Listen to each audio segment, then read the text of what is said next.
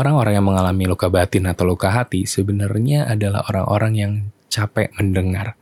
Kami ini adalah orang-orang yang capek mendengarkan bullshit yang sama berulang-ulang. Fakta-fakta atau teori-teori klise yang sama berulang-ulang. Meskipun fakta itu benar, meskipun teori itu adalah kumpulan fakta yang valid, tapi it's not work for us, so we don't like it, we don't, we don't trust. So, langkah terbaik untuk merubah hal itu adalah berhenti storytelling. Stop telling us.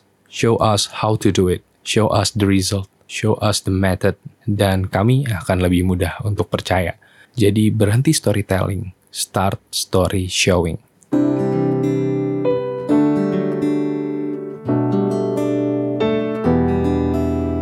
Hai, gue Wisnu Kumoro dan selamat datang kembali di Bedtime Story Podcast. Ini adalah episode kedua di season kedua dari Bedtime Story Podcast.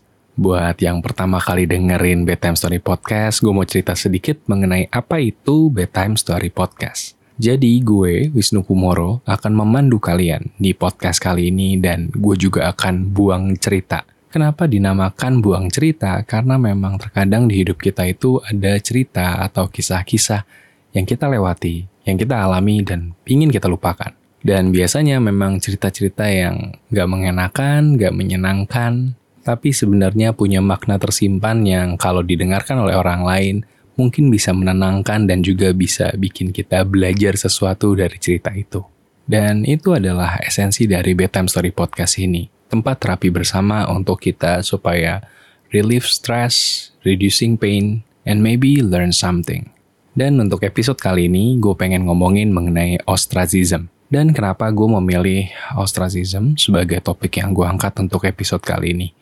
Well, mungkin memang nggak terdengar familiar untuk sebagian orang, atau bahkan mungkin ada yang pertama kali baru mengetahui hal ini.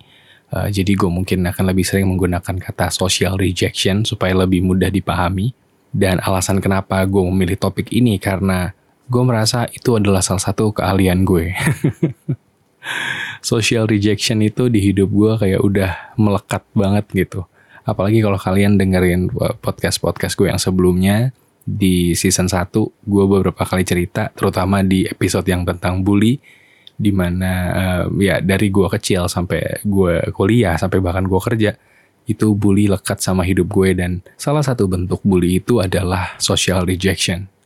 Jadi untuk cerita yang mungkin kalian dengar, kalian akan sedikit relate dengan podcast yang itu, karena memang ini adalah salah satu bentuk dari bully, atau bisa disebut dengan silent bully.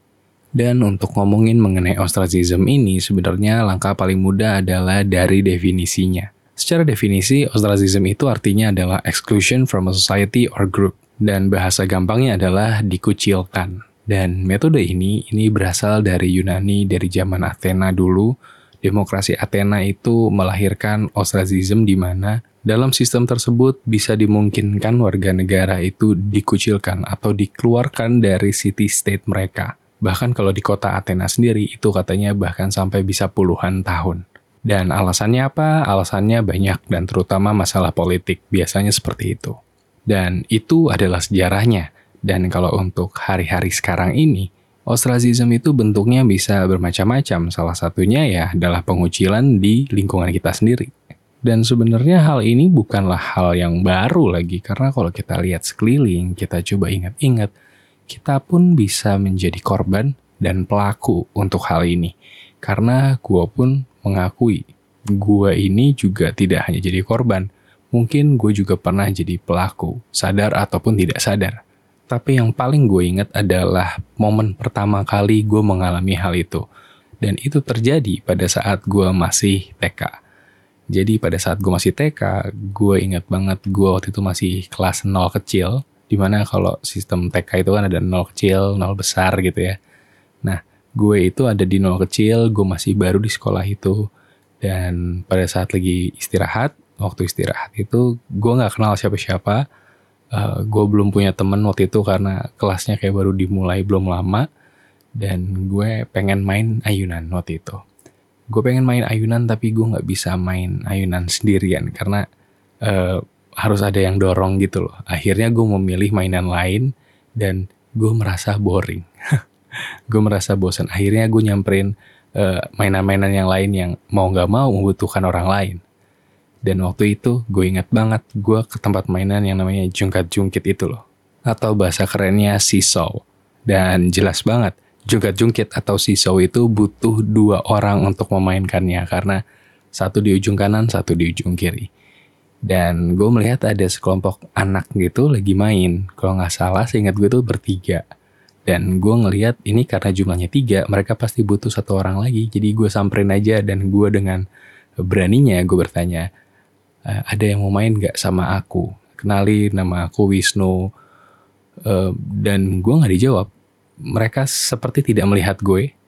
Uh, tapi jelas mereka melihat gue sih. Tapi seperti tidak. Jadi gue seperti diabaikan saja gitu. Dan uh, pada akhirnya gue tahu kalau itu adalah anak kelas nol besar. Bukan anak kelas nol kecil gitu. Oh, mungkin karena beda gitu ya. Akhirnya gue di reject sama mereka. Gak sekelas juga, mungkin mereka berpikir seperti itu. Dan kebetulan waktu itu ada seorang guru yang ngelihat keadaan itu. Dan akhirnya nyamperin gue dan main sama gue. Itu adalah momen yang paling gue ingat. Dan memori itu adalah salah satu memori yang gue ingat tentang pertekaan gue. Karena e, memori-memori yang lain pun sebenarnya tidak beda jauh. Isinya semua tentang rejection. Mulai dari gue minjem alat tapi gak dikasih, gue minjem pensil, gue minjem buku. Karena gak tahu kenapa ya, dari gue T K sampai gue kuliah, gue tuh sering banget uh, gak bawa alat tulis. Gak tahu kenapa, sering banget minjem pulpen dan buku. Ya, itu adalah sebuah takdir kayaknya, bukan lagi kebiasaan tapi takdir. Uh, yang paling gue ingat adalah ketika gue minta diajarin untuk menulis. Karena gue dulu pernah jatuhnya ya dipermalukan di, de, di kelas, bahkan oleh guru T K gue sendiri, karena gue gak bisa menulis. Di saat teman-teman gue yang lain udah bisa, tapi gue gak bisa. uh, It's a really really traumatic moment buat gue, karena gue jadi malu banget. Gue diketawain satu kelas karena gue gak bisa nulis. uh, Gue minta tolong tetangga gue yang kebetulan itu jadi kayak sahabat gue satu-satunya di situ. Tetangga gue sebelah rumah ada. uh, Gue minta tolong dia, tolong ngajarin gue, dan dia gak mau buat uh, ngajarin gue. Gue gak tahu kenapa, tapi dia gak mau. Uh, dia gak ikut ketawain gue sih, tapi dia diem aja. Dan dia gak mau ngajarin gue, gue gak tahu kenapa. Dan ya, itulah yang terjadi waktu gue masih T K. Uh, mungkin halnya terdengar remeh, tapi gue masih ingat hal-hal itu sangat jelas seperti baru terjadi kemarin. Mungkin ini yang disebut dengan traumatic moment ya. Jadi gue ingat banget momen-momen itu, kejadian-kejadian itu seperti bisa gue ulang-ulang berkali-kali di pikiran gue. Uh, hal yang kecil, remeh terjadi waktu gue masih belum memahami apa-apa, dan ketika gue ngerti artinya, dan gue baru sadar itu meninggalkan luka yang lebar banget ternyata di gue. Begitupun ketika akhirnya gue S D, dan untuk kisah-kisah gue yang di S D, gue rasa gue juga udah pernah ceritain di podcast gue yang sebelumnya. Di podcast gue yang tentang bullying, gue juga udah pernah cerita sedikit, yang intinya di S D gue dibulinya lebih parah lagi. Entah kenapa, mungkin karena badan gue waktu itu kecil banget, gue juga hmm, ya tidak terlalu pintar, tidak terlalu menarik juga. Dan gue tipe orang yang ngikut aja gitu, nurut-nurut aja orangnya. Gak yang leader atau alpha gitu, gue gak kayak gitu waktu gue kecil. Momen yang paling gue ingat ketika gue S D itu adalah gue pernah tidak diikutkan pada setiap aktivitas olahraga oleh teman-teman gue. Dimana kalau kalian yang e, bersekolah di S D negeri di Indonesia, terutama di Jakarta, mungkin tahu ya sekitar tahunnya sembilan puluhan gitu. Kegiatan olahraga atau kelas olahraga adalah hal yang paling disenangi oleh anak-anak laki-laki. Kita dikasih waktu bebas untuk main bola, untuk main basket, untuk ya, aerobik atau apa gitu ya. Dan gue selalu, dan selalu jadi cadangan, dan hampir selalu gak pernah main. Ketika main bola, ketika main basket, bahkan konyolnya ketika main badminton, cuma gue yang gak dapet pasangan lawan tanding. Sampai akhirnya itu membuat gue punya hobi lain, yaitu adalah baca. Nah, kemunculan hobi baca itu sebenarnya karena itu. Karena setiap gue olahraga, gue gak pernah dikasih kesempatan. Akhirnya gue pergi ke perpustakaan dan gue mulai hobi baca gue. Sebenarnya mulainya dari situ. Um, so, sometimes social rejection can bring you to good things sih. Tapi pada saat itu kejadian, it's not good at all.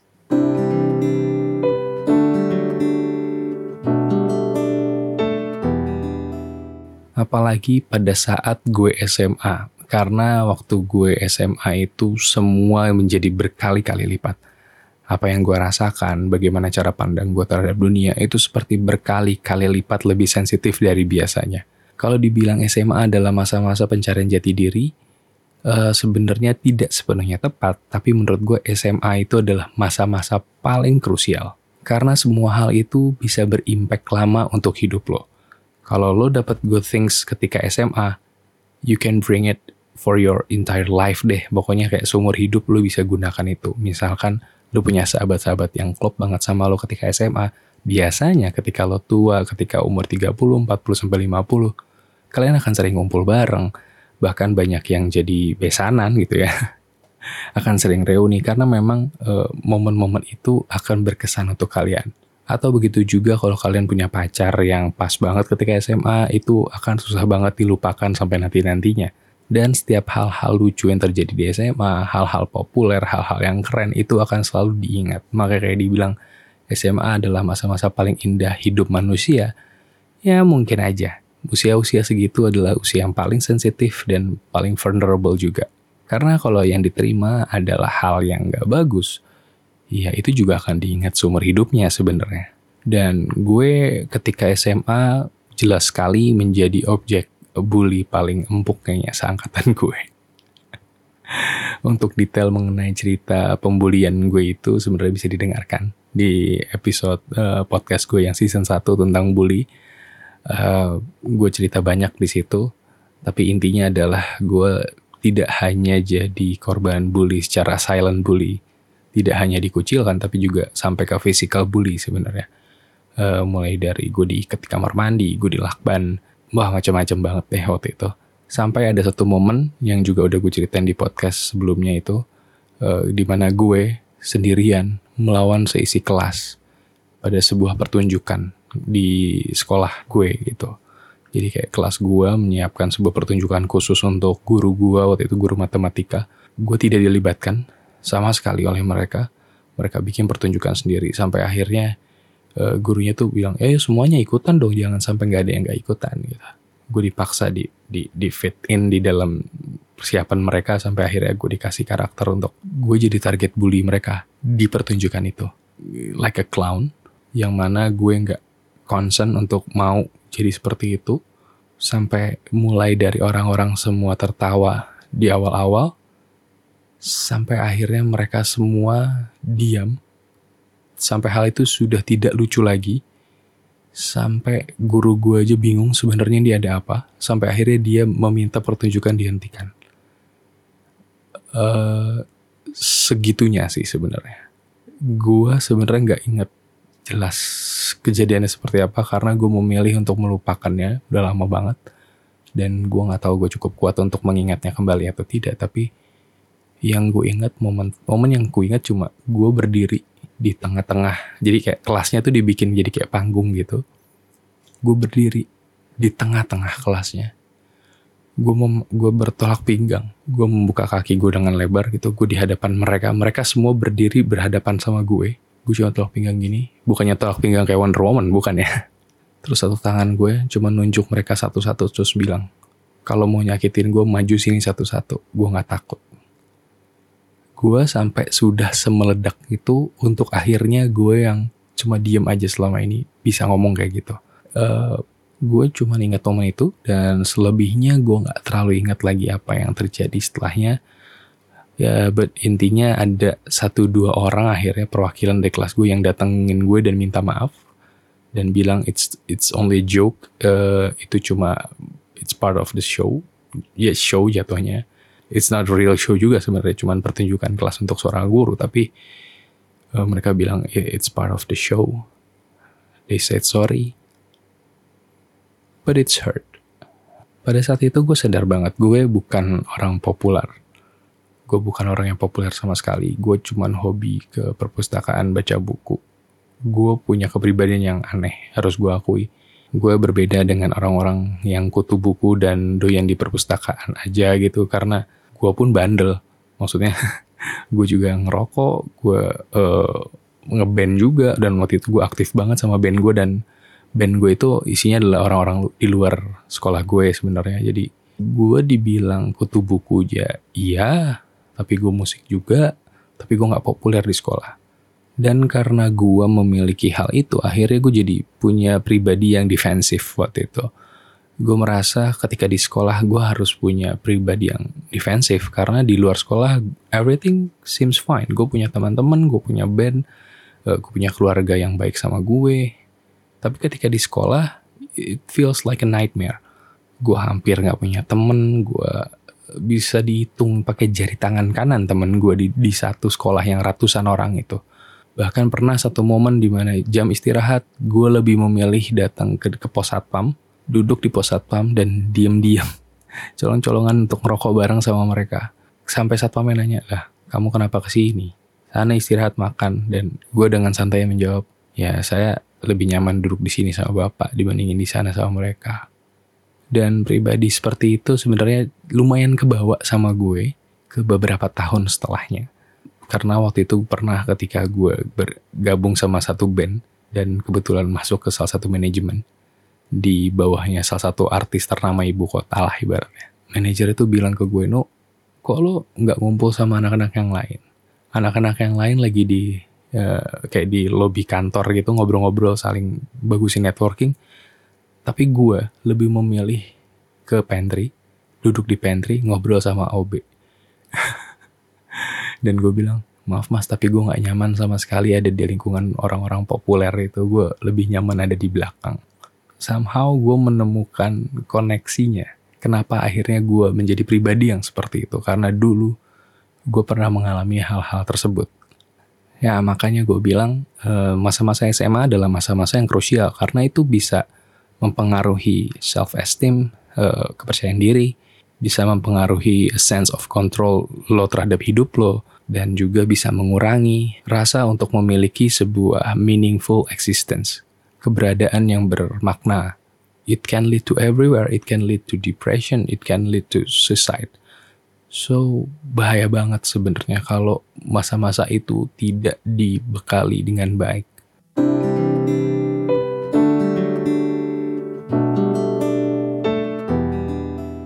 Dan gue agak bersyukur karena ketika kuliah, gue memilih ke tempat kuliah yang tidak ada teman satu S M A-nya. Jadi gue memilih untuk memulai hidup baru rencananya ketika kuliah. Dan benar aja ketika kuliah gue menemukan makna friendship di situ. Dan layaknya friendship sebenarnya ada seleksi alamnya. Uh, perlahan-lahan menyusut jumlahnya tapi makin intens. Dan juga mulai terbentuk sebenarnya pola pertemanan yang paling bikin nyaman yang kayak gimana. Dan lagi-lagi di situ sebenarnya ada juga uh, social rejection. Cuma memang untuk gue sendiri, gue tidak banyak menerima hal itu.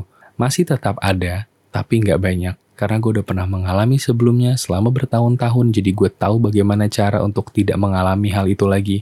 Ataupun bagaimana cara menghindarinya kalaupun hal itu akan terjadi. Bahkan juga gue udah menyiapkan hal-hal untuk uh, seandainya itu terjadi lagi di gue. Apa yang harus gue lakukan, itu gue udah siap-siap. Karena sebenarnya mau kuliah, mau kerja, itu sebenarnya adalah perpanjangan dari masa-masa S M A. Like high school never ends, itu beneran terjadi adanya gitu. Uh, pribadi orang-orang itu sama seperti apa yang terjadi waktu gue S M A. Uh, cara mereka mengeksklud orang seperti apa, cara uh, mereka untuk mereject orang di dalam sebuah grup seperti apa, sebenarnya sama persis seperti yang terjadi pada saat gue S M A. Orang-orang populer akan saling menopang agar tetap populer, dan itu terjadi di mana-mana. Orang-orang yang anti populer ini akan mengumpul sendiri dan pilihannya dua. Berbaur menjadi tim tengah atau orang yang paling banyak gitu. Menjalani hidup mereka dengan tenang, damai, asal gak diusik, gak akan ribut. Atau menjadi orang yang benar-benar kiri. Orang yang benar-benar kritis, yang sebenarnya punya banyak suara. Tapi memilih untuk diam dan e, berharap someday bisa melakukan revenge terhadap keadaan itu. Dan itu yang gue lihat sepanjang gue hidup selama ini dari S M A sampai sekarang tuh kayak itu yang paling banyak terjadi.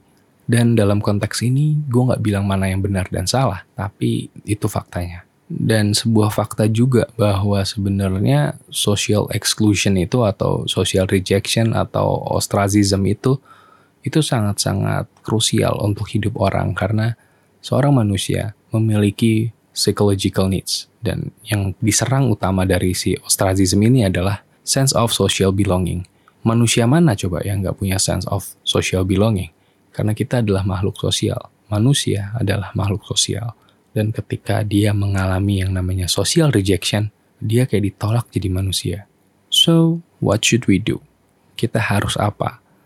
Dan kalau ditanya harus apa, sebenarnya kita harus tahu dulu posisi kita ada di mana. Kalau memang yang di-reject secara sosial itu bukan kita, dan ada orang lain gitu, entah teman kita, atau kenalan kita, atau keluarga kita, adik kita, kakak kita, orang tua kita, atau mungkin pacar kita gitu, atau suami atau istri kita. Hal yang bisa kita lakukan ke mereka untuk pertama kalinya adalah jangan memberikan nasihat sebenarnya. Karena social rejection tidak bisa selesai hanya dengan nasihat saja. Kalau cuma dikasih nasihat, mereka pun tahu sebenarnya apa yang harus mereka lakukan. Apalagi kalau ini terjadi untuk orang-orang yang sudah dewasa, yang sudah bekerja, yang sudah mature. Sebenarnya mereka sudah tahu harus seperti apa. Jadi mereka tidak membutuhkan advice. Tapi yang mereka butuhkan adalah space and direction. Karena banyak di antara mereka itu, mereka merasa sesak, mereka merasa tersudut, mereka merasa tidak bebas untuk melakukan apapun. Dan mereka terkadang merasa hilang arah. Mereka merasa dijauhi, mereka merasa seperti makhluk lepas sendirian yang tidak memiliki ikatan dengan siapapun. Dan it's a dangerous thing.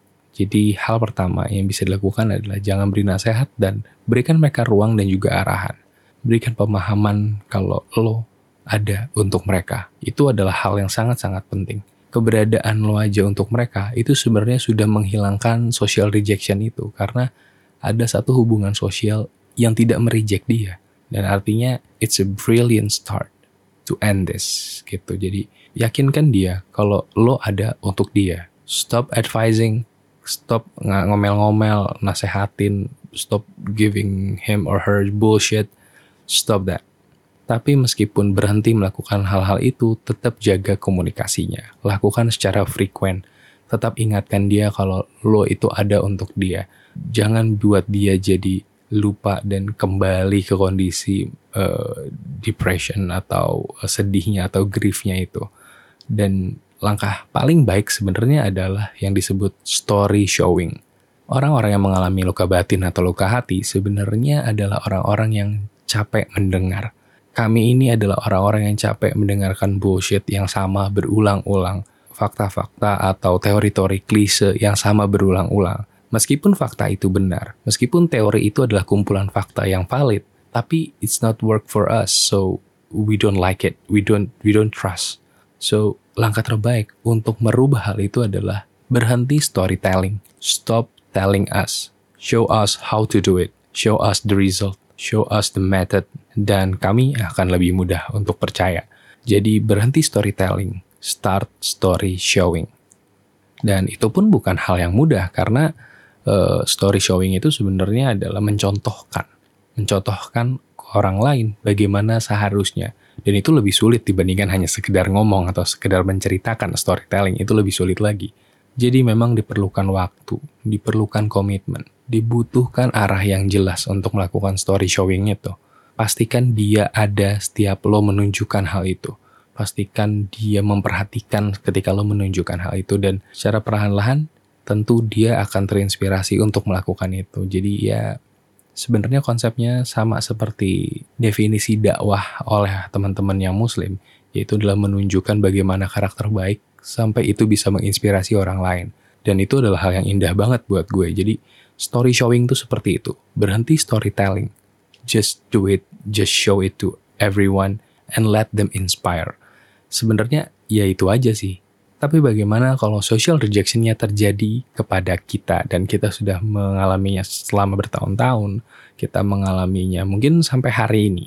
Well, gue cuma punya satu uh, saran besar sebenarnya yang cabangnya banyak lagi, tapi satu saran besar ini adalah find your healthier self view.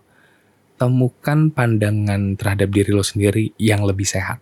Maksudnya apa? Setiap masukan yang kita dengar, entah itu komentar, omelan, nasihat, atau apapun, terutama komentar ya, itu akan membentuk kita. Komentar-komentar bagus itu akan membentuk kepercayaan diri kita, memberikan gambaran konsep di kepala kita tentang diri kita sendiri. Komentar-komentar jelek itu juga akan melakukan hal yang sama, cuma dampaknya lebih jelek atau lebih buruk.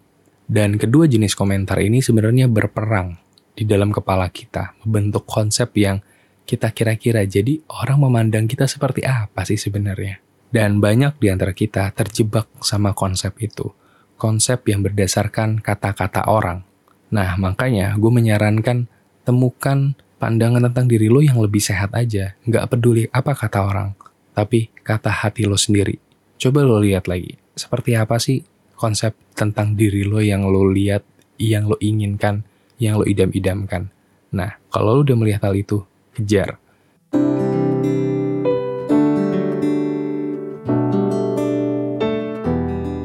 Intinya adalah find your healthier self you. Dan untuk tindak lanjutnya lagi, sebenarnya bisa ada dua hal lagi yang bisa kalian lakukan. Pertama adalah untuk find your coping mechanism. Temukan mekanisme lo ketika lo lagi marah, lo lagi sedih, atau lagi menghadapi hal tersebut. Apa yang harus lo lakukan supaya marahnya cepat menghilang, supaya pain-nya itu cepat berkurang. Like how you reduce your pain, how you uh, get your pleasure uh, untuk bisa survive dari perasaan itu. Jadi temukan cara lo sendiri, temukan mekanisme lo sendiri. Karena tiap orang mekanismenya beda-beda. Mungkin cara gue lebih ke hedonis, gue membeli barang, gue mendapatkan barang, gue makan enak. I paid something to get pleasure, dan kalau memang itu adalah coping mechanism gue, it's okay.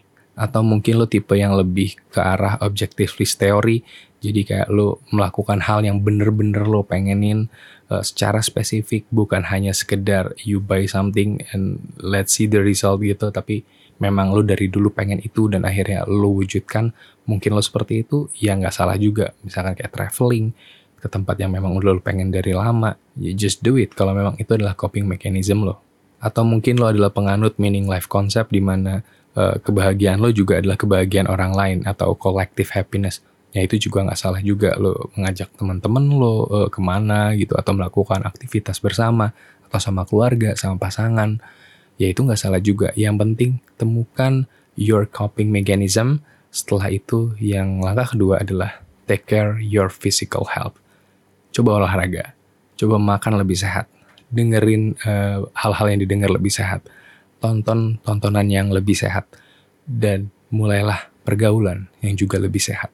Dan itu adalah hal yang bisa melengkapi bagaimana lo menghindari Uh, social rejection sebenarnya, dengan membuat circle lo sendiri yang lebih sehat dan yang sesuai dengan keinginan lo. Dan ketika lo bisa melakukan itu semua, gue rasa you gonna be survive, you gonna be good, dan yang paling penting adalah you gonna be happy with your life. Dan itulah yang terpenting. Bagaimanapun masa lalu kita dan bagaimanapun masa depan nanti, yang terpenting adalah hari ini. Jadi ya, lakukan untuk hari ini. Itu tadi adalah hal-hal yang bisa gue ceritakan kepada kalian tentang social rejection, ostracism.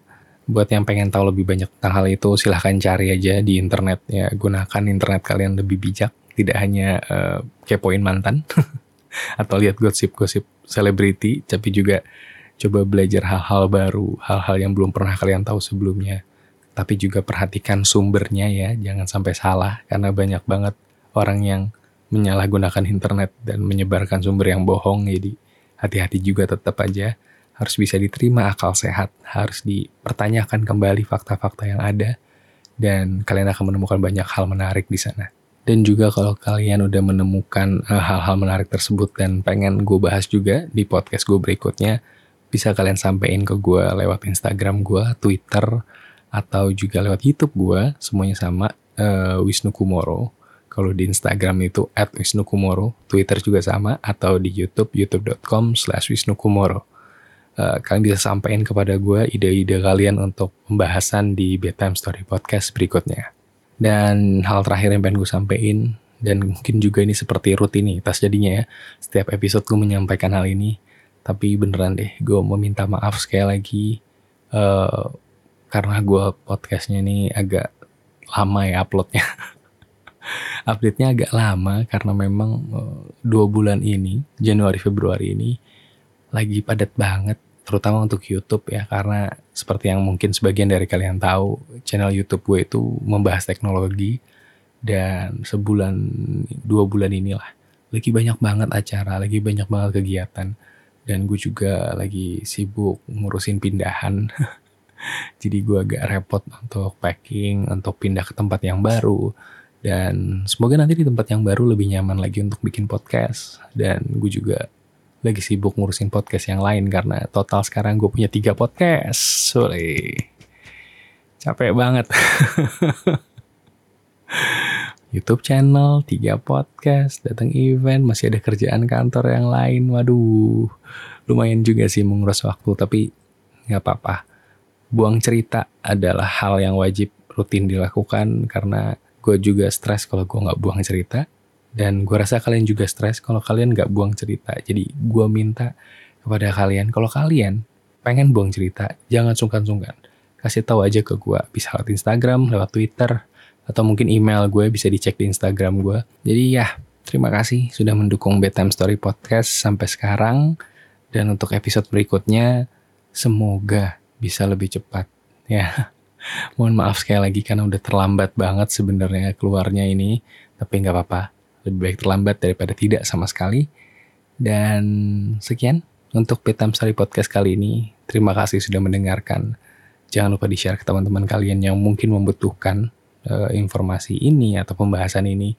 Silahkan sampaikan kepada mereka. Dan ya, Wisnu Kumoro pamit, sampai ketemu di podcast berikutnya. Dadah.